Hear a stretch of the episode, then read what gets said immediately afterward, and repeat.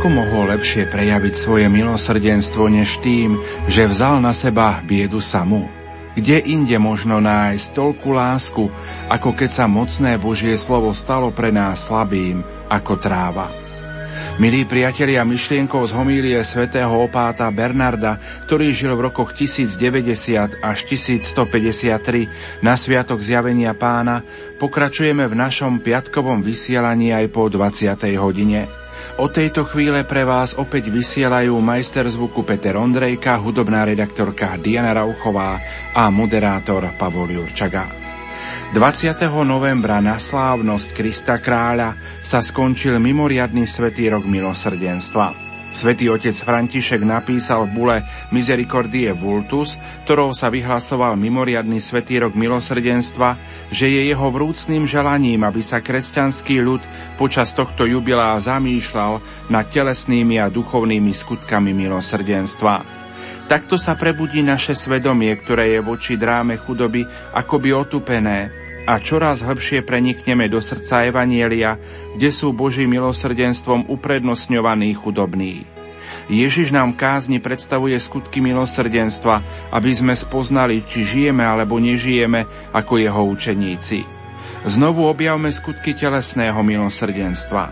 Dávať jesť hladným, dávať piť smedným, odievať nahých, prichýliť pocesných, navštevovať chorých, poskytovať pomoc väzňom, pochovávať mŕtvych. A nezabúdajme ani na skutky duchovného milosrdenstva. Dobre radiť pochybujúcim, poučať nevedomých, napomínať hriešnikov, tešiť zarmútených, trpezlivo znášať krivdu, odpúšťať ubližujúcim, modliť sa za živých a mŕtvych. Viaci o tomto milostivom čase v rámci našej predvianočnej rozhlasovej duchovnej obnovy povieme s prorektorom Katolíckej univerzity v Ružomberku a biblistom profesorom Františkom Trstenským už po pesničke.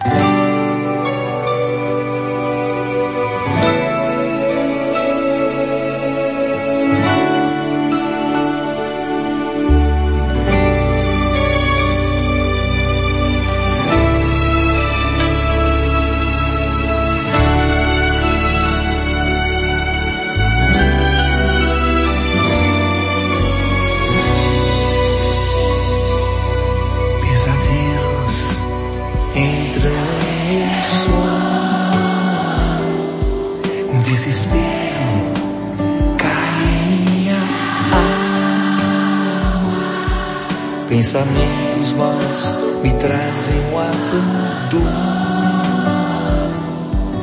e uma enorme escuridão tira minha cama. Deus, quero te fazer apenas um pedido. Meu viver parece não ter mais nenhum sentido. Sido muito pobre. Por favor, vem sobre mim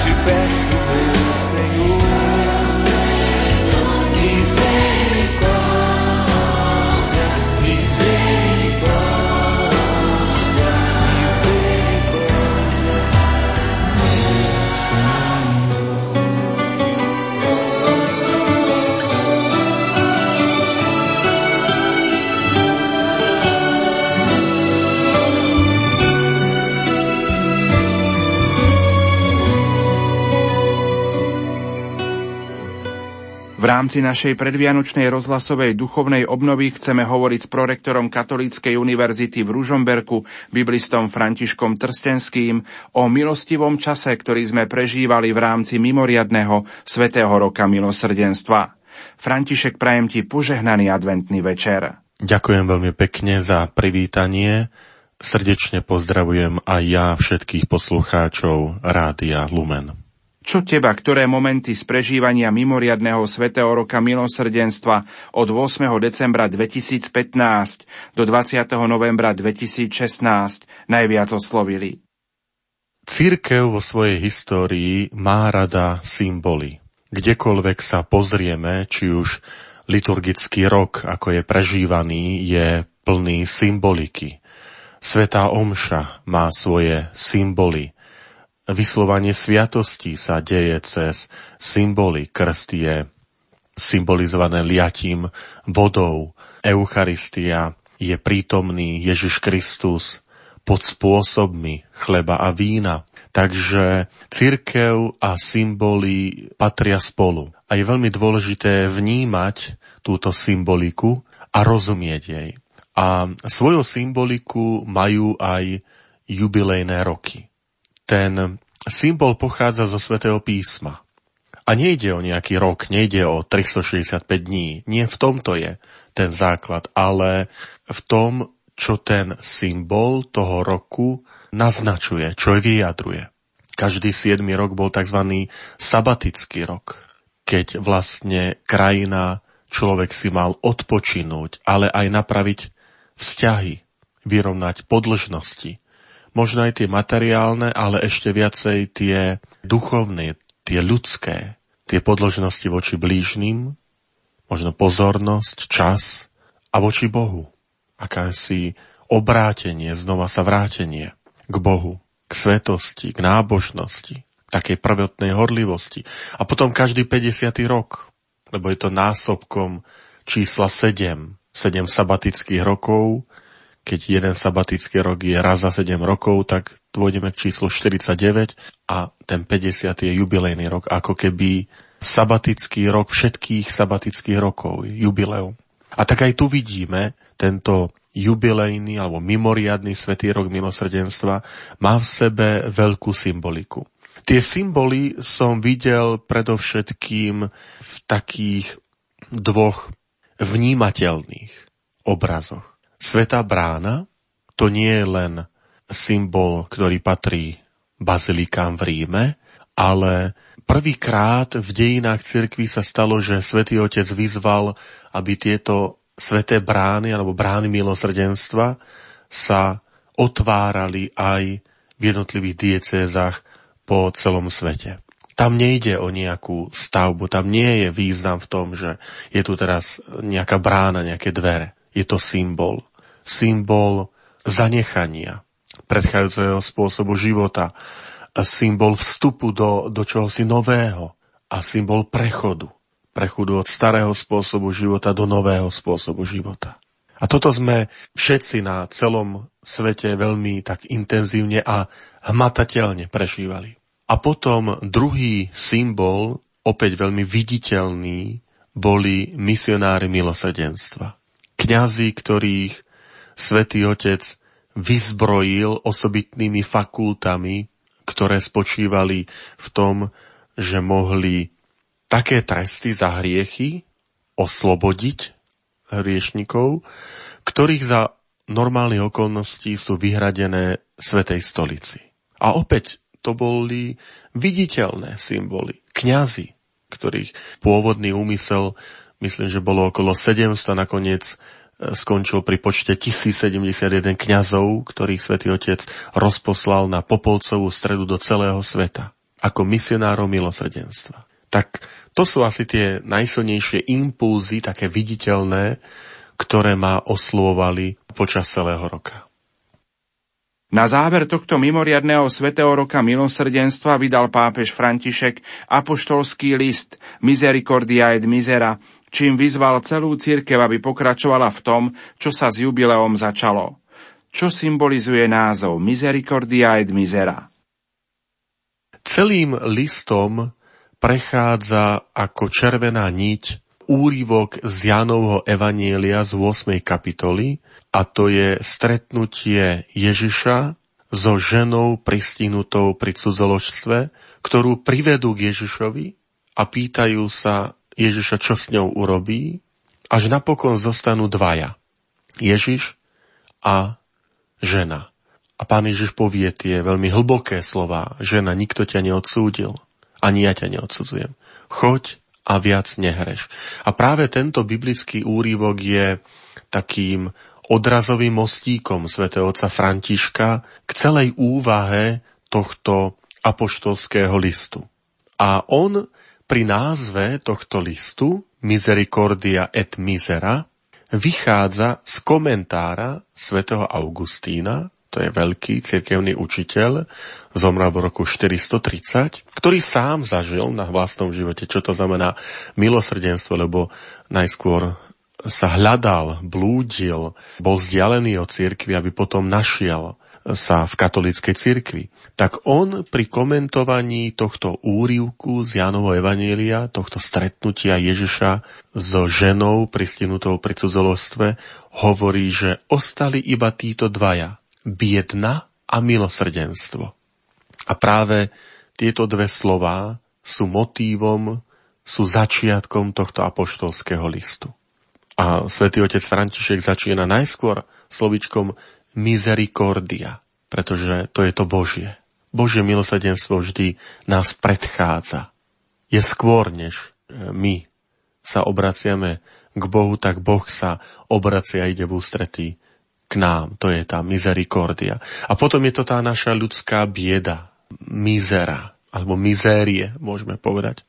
A práve v tom vidí svätý Otec takú, takú symboliku. Tento obraz milosrdenstva a biedy je vlastne prítomný istým spôsobom aj v každej dobe ľudstva, aj v tej dnešnej, lebo vidíme veľa tej biedy, aj duchovnej, aj telesnej, ktorá potrebuje to Božie milosrdenstvo. Čo je hlavným obsahom spomínaného dokumentu svätého otca Františka? Vidím také dva momenty, ktoré sú v tomto liste neustále prítomné. To prvé je slovíčko ďakujem. Svetý Otec na viacerých miestach vyjadruje poďakovanie. Poďakovanie kňazom za to, že boli vyslovateľmi toho milosrdenstva najmä cez sviato zmierenia.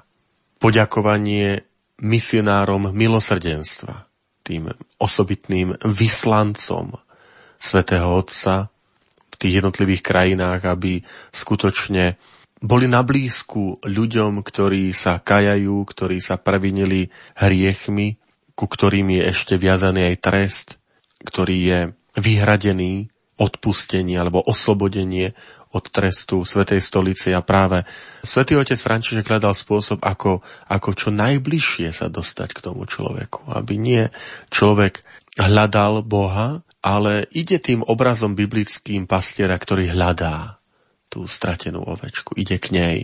Žiadna námaha nie je taká veľká, aby, aby zabránila tomu dobrému pastierovi ísť k tomu, k tej ovečke. A tento obraz je veľmi hlboko prítomný aj v týchto misionároch milosrdenstva. Tak aj týmto ďakujem. A potom ďakujem mnohým dobrovoľníkom, vďaka ktorým to milosrdenstvo preniklo celý svet, najmä v podobe skutkov telesného a duchovného milosrdenstva.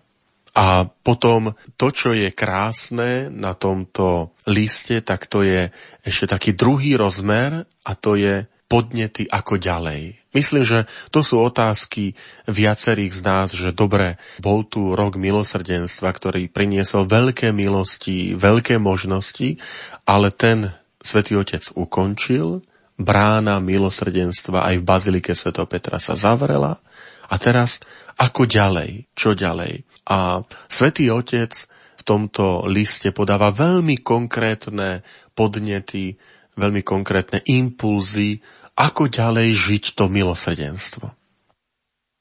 Svetý Otec pripomína, že milosrdenstvo má v živote cirkvy trvalo aktuálne miesto a od veriacich žiada, aby ho slávili a prežívali stále. Ako vnímať tieto jeho slová? Svetý Otec pozýva vo svojom liste najmä ku konkrétnosti. Že to nie je len nejaký abstraktný pojem, ale Svetý Otec výslovne hovorí a odpovedá na tú otázku, že ako ďalej, aké prostriedky použiť, aby to Božie milosrdenstvo malo svoje aktuálne miesto. A vymenujem teraz niektoré miesta, ktoré Svetý Otec vidí ako aktuálne, aby sme sa v nich usilovali prežívať to milosrdenstvo. Ako prvé miesto slávenia milosrdenstva označuje liturgiu a preto aj používa ten výraz, že sláviť milosrdenstvo. Svetý Otec pozýva na novo objaviť krásu liturgie, ktorá je popredkávaná slovom milosrdenstvo. A nielen tým slovom, ale vôbec tými gestami, úkonmi milosrdenstva a odpustenia. Hneď od začiatku Sv. Omše, keď je chvíľka ticha, prosíme pána o odpustenie.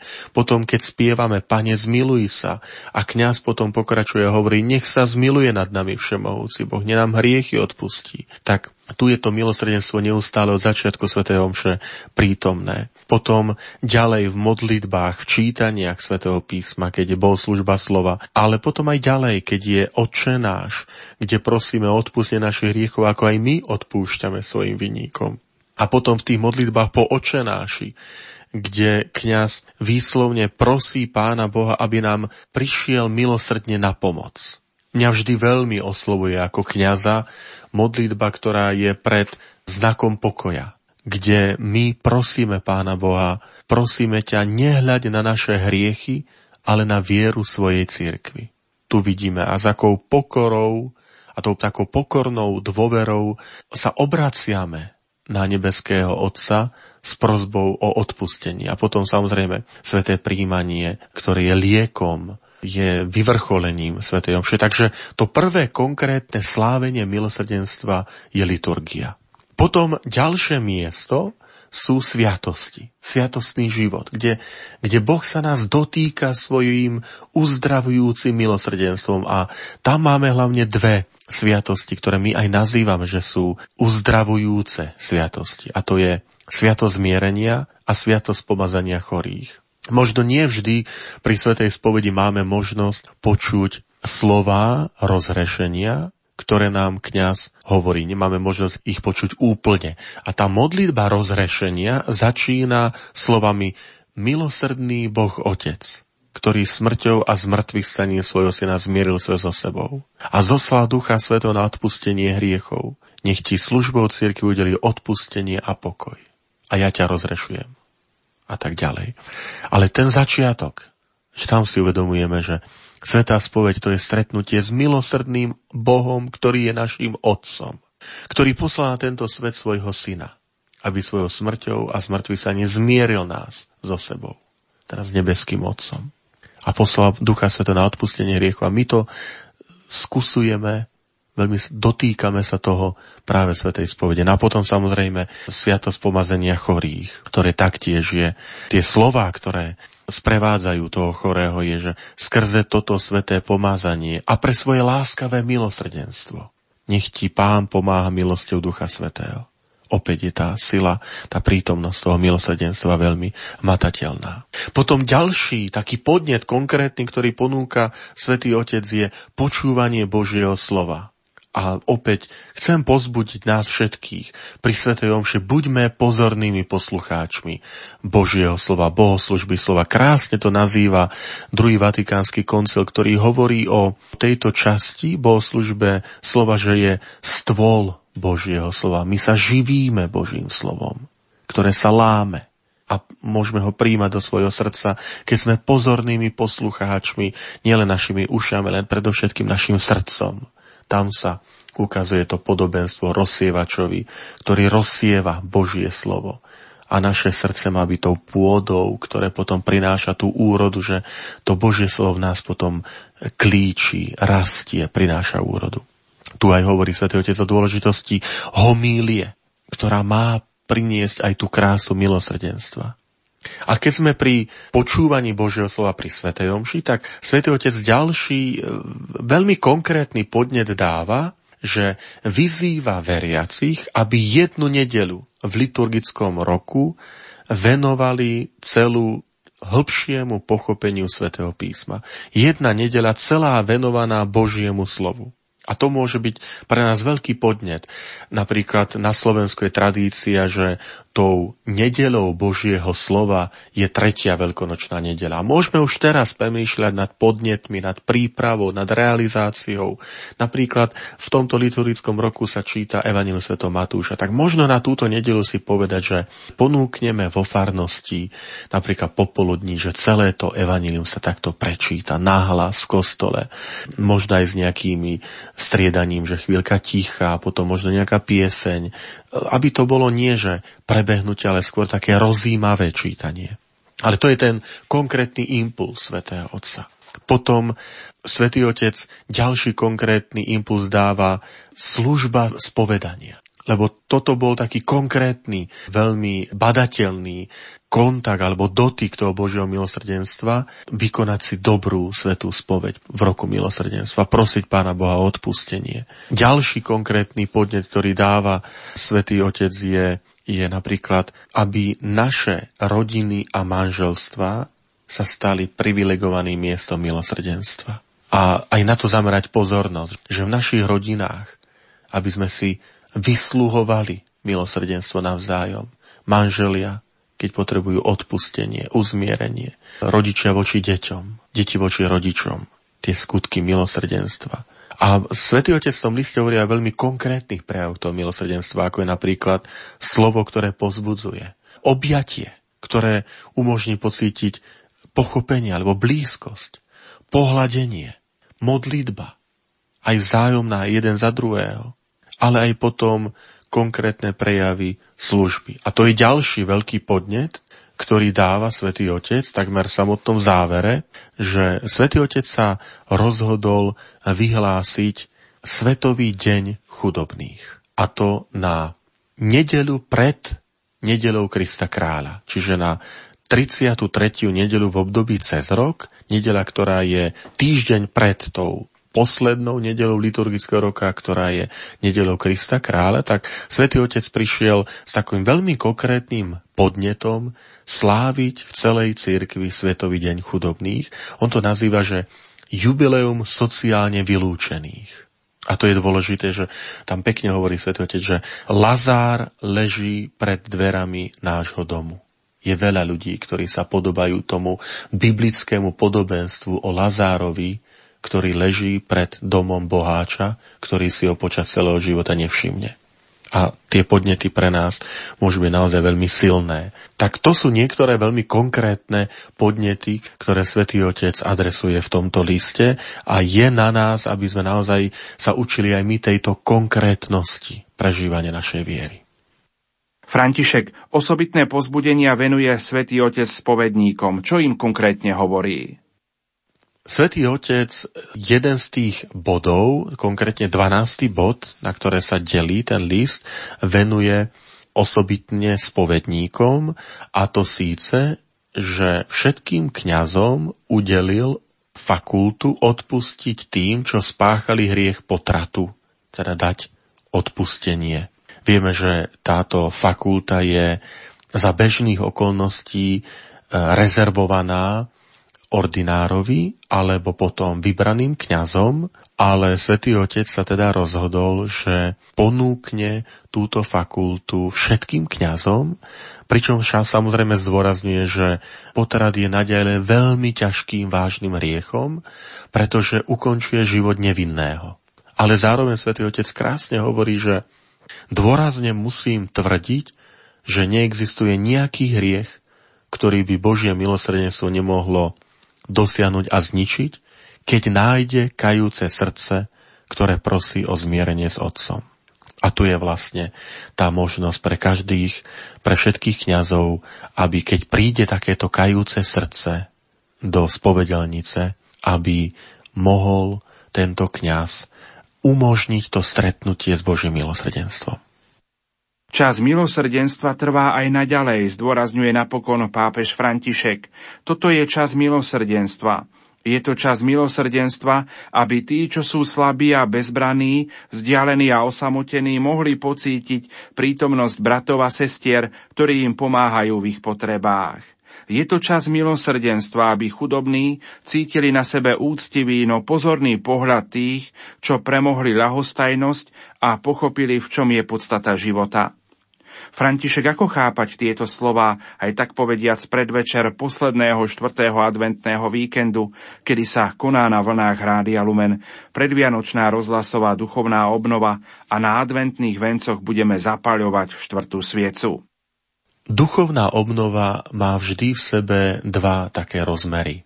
Prvý je, aký vstupujem do tej duchovnej obnovy. Aký som na začiatku, keď, keď počúvam slova duchovnej obnovy, keď, keď si zapneme rozhlasové príjimače a budeme počúvať jednotlivé úvahy otca Lubomíra Gregu, ktorý bude viesť tieto duchovné cvičenia, duchovnú obnovu prostredníctvom Rádia Lumen pre nás všetkých, tak to je tá prvá otázka, že, že sa tak postaviť pred Božiu tvár a uvedomiť si, tak pravdivo sa pozrieť na seba, kto som, aký som, aký vstupujem, aká je moja situácia.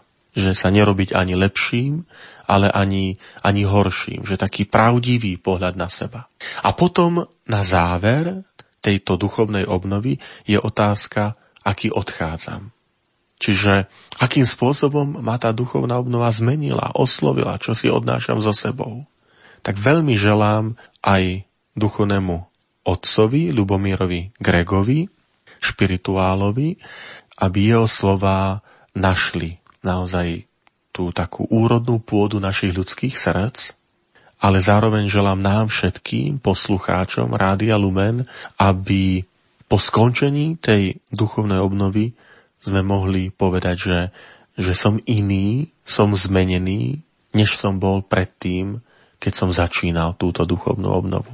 Tak to je moje želanie nielen aj do tejto duchovnej obnovy, ale aj potom do toho prežívania Vianočných sviatkov, aby aj oni boli stretnutím s Božím milosrdenstvom veľmi viditeľným v osobe Ježiša Krista. Boh sa stáva viditeľný, matateľný v malom dieťati.